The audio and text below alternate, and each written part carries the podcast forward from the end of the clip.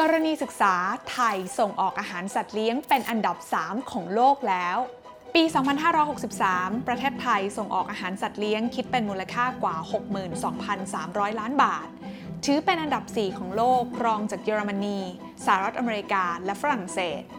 แต่สิ่งที่น่าสนใจก็คือ ในช่วง 10 เดือนแรกของปี 2564 ประเทศไทยส่งออกอาหารสัตว์เลี้ยง เพิ่มขึ้นจากช่วงเดียวกันของปีที่แล้วถึง 22% คิดเป็นมูลค่ารวมกว่า 62,700 ล้านบาททำให้อุตสาหกรรมอาหารสัตว์เลี้ยงของไทย ถูกคาดการว่าจะก้าวขึ้นมาเป็นผู้ส่งออกอันดับ 3 ของโลกในปีนี้ และหากอัตราการเติบโตยังสูงต่อเนื่องแบบนี้ ก็เป็นไปได้เหมือนกันค่ะว่า ประเทศไทยจะก้าวขึ้นมาเป็นอันดับหนึ่งของการส่งออกอาหารสัตว์เลี้ยงได้ในอนาคต โอกาสและความท้าทายของอุตสาหกรรมอาหารสัตว์เลี้ยงในประเทศไทยมีอะไรกันบ้าง ลงทุนแมนจะเล่าให้ฟัง ขอต้อนรับเข้าสู่รายการลงทุนแมนจะเล่าให้ฟัง สนับสนุนโดยแอป b ล็อกเดอยากได้ไอเดียใหม่ๆ ลองใช้ b ล็อกเด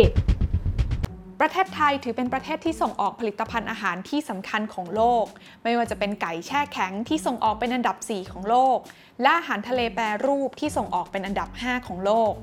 โดยจากความได้เปรียบของการเป็นผู้ผลิตอาหารส่งออกที่มีวัตถุดิบที่พร้อม และมีอุตสาหกรรมแปรรูปอาหารที่แข็งแกร่ง โดยเฉพาะอาหารกระป๋อง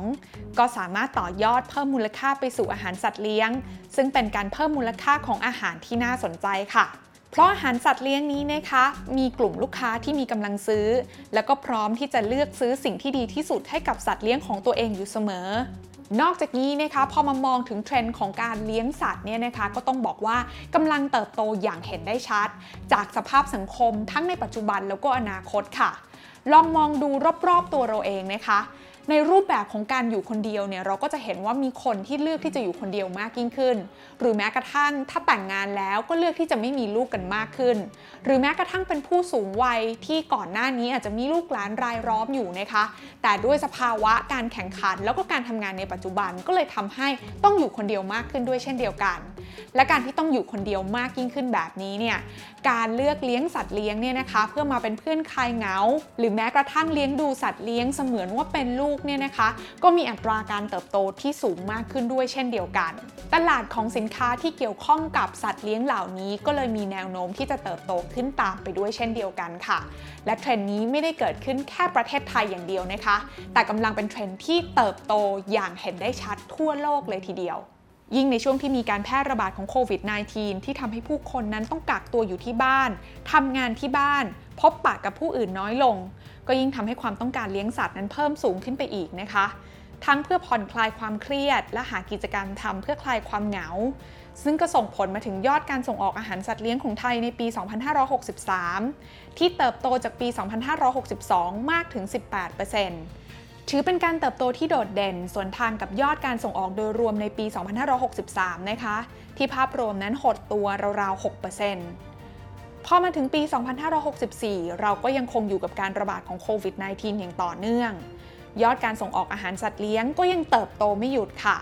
โดยในช่วงเดือนมกราคมถึงตุลาคมเพียง 10 เดือน มียอดการส่งออกมากกว่า 2,563 ทั้งปี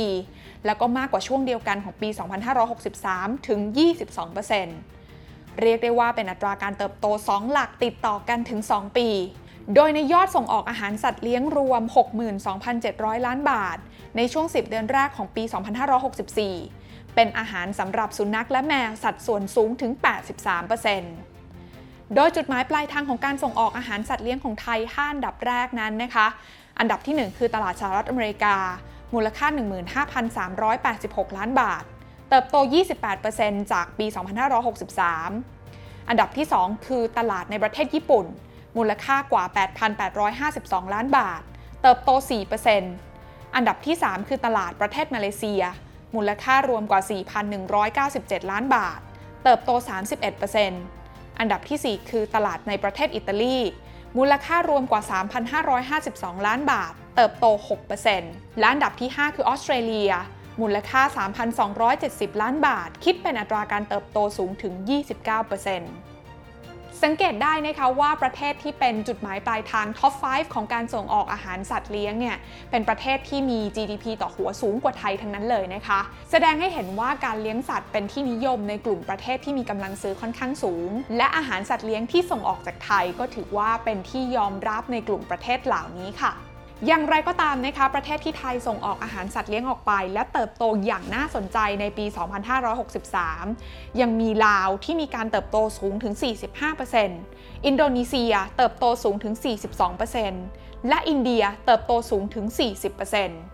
แสดงให้เห็นนะคะว่าค่านิยมของการเลี้ยงสัตว์นั้นนะคะไม่ได้กระจุกอยู่แค่ประเทศที่มี GDP ต่อหัวสูงเท่านั้นนะคะ แต่จากข้อมูลที่เห็นนี้เนี่ยแสดงว่าตลาดในภูมิภาคอาเซียนรวมไปถึงเอเชียใต้ ประเทศเหล่านี้ก็มีแนวโน้มที่จะกลายเป็นตลาดส่งออกสำคัญสำหรับไทยในอนาคตค่ะ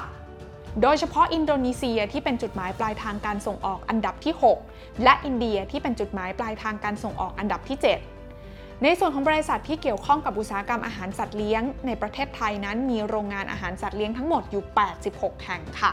มีทั้งโรงงานบริษัทต่างชาติที่ไทยเป็นฐานการผลิต อย่างเช่น Mars Pet Care บริษัทสัญชาติอเมริกัน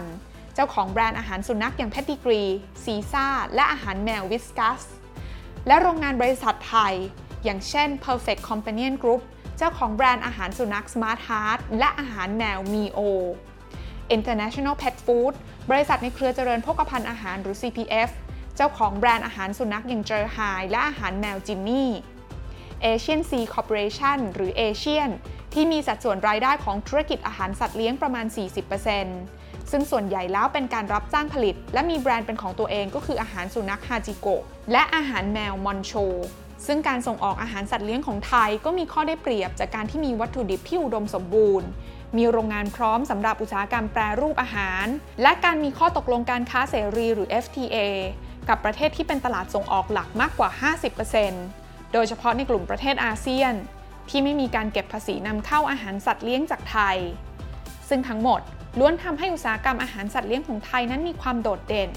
และเป็นประเทศเดียวในกลุ่มอาเซียนที่ติดท็อป 10 ประเทศที่ส่งออกอาหารสัตว์เลี้ยงมากที่สุดในโลก ด้วยอนาคตที่มีแนวโน้มเติบโตสดใสทำให้มีบริษัทที่ทำอุตสาหกรรมเกี่ยวกับอาหาร เริ่มเข้ามาสู่ตลาดอาหารสัตว์เลี้ยงมากขึ้น ทั้งไทยยูเนียนกรุ๊ปหรือ TU และ NR Instant Produce หรือ NRF ซึ่งก็เป็นที่น่าติดตามต่อไปนะคะว่าการที่มีผู้ผลิตหลากหลายมากขึ้น จะเข้ามาช่วยผลักดันให้อุตสาหกรรมอาหารสัตว์เลี้ยงในไทยเติบโต และก็เป็นที่ยอมรับในตลาดโลกได้มากขึ้นหรือไม่ เพราะสิ่งที่สำคัญที่สุดสำหรับอาหารสัตว์เลี้ยงก็คือคุณภาพและความน่าเชื่อถือของผลิตภัณฑ์ การพัฒนาผลิตภัณฑ์ให้มีความน่าสนใจ และสามารถตอบโจทย์ผู้บริโภคที่หลากหลาย รวมไปถึงช่องทางการจัดจำหน่ายที่เข้าถึงผู้บริโภคได้โดยง่าย หากสามารถตอบโจทย์ทั้งหมดนี้ได้ ก็ย่อมกลายเป็นโอกาสสำคัญของอุตสาหกรรมสัตว์เลี้ยงของไทย ที่จะกลายมาเป็นหนึ่งในผู้เล่นรายสำคัญ ของหนึ่งในตลาดที่กำลังเติบโตสูงมากในอนาคตนั่นเอง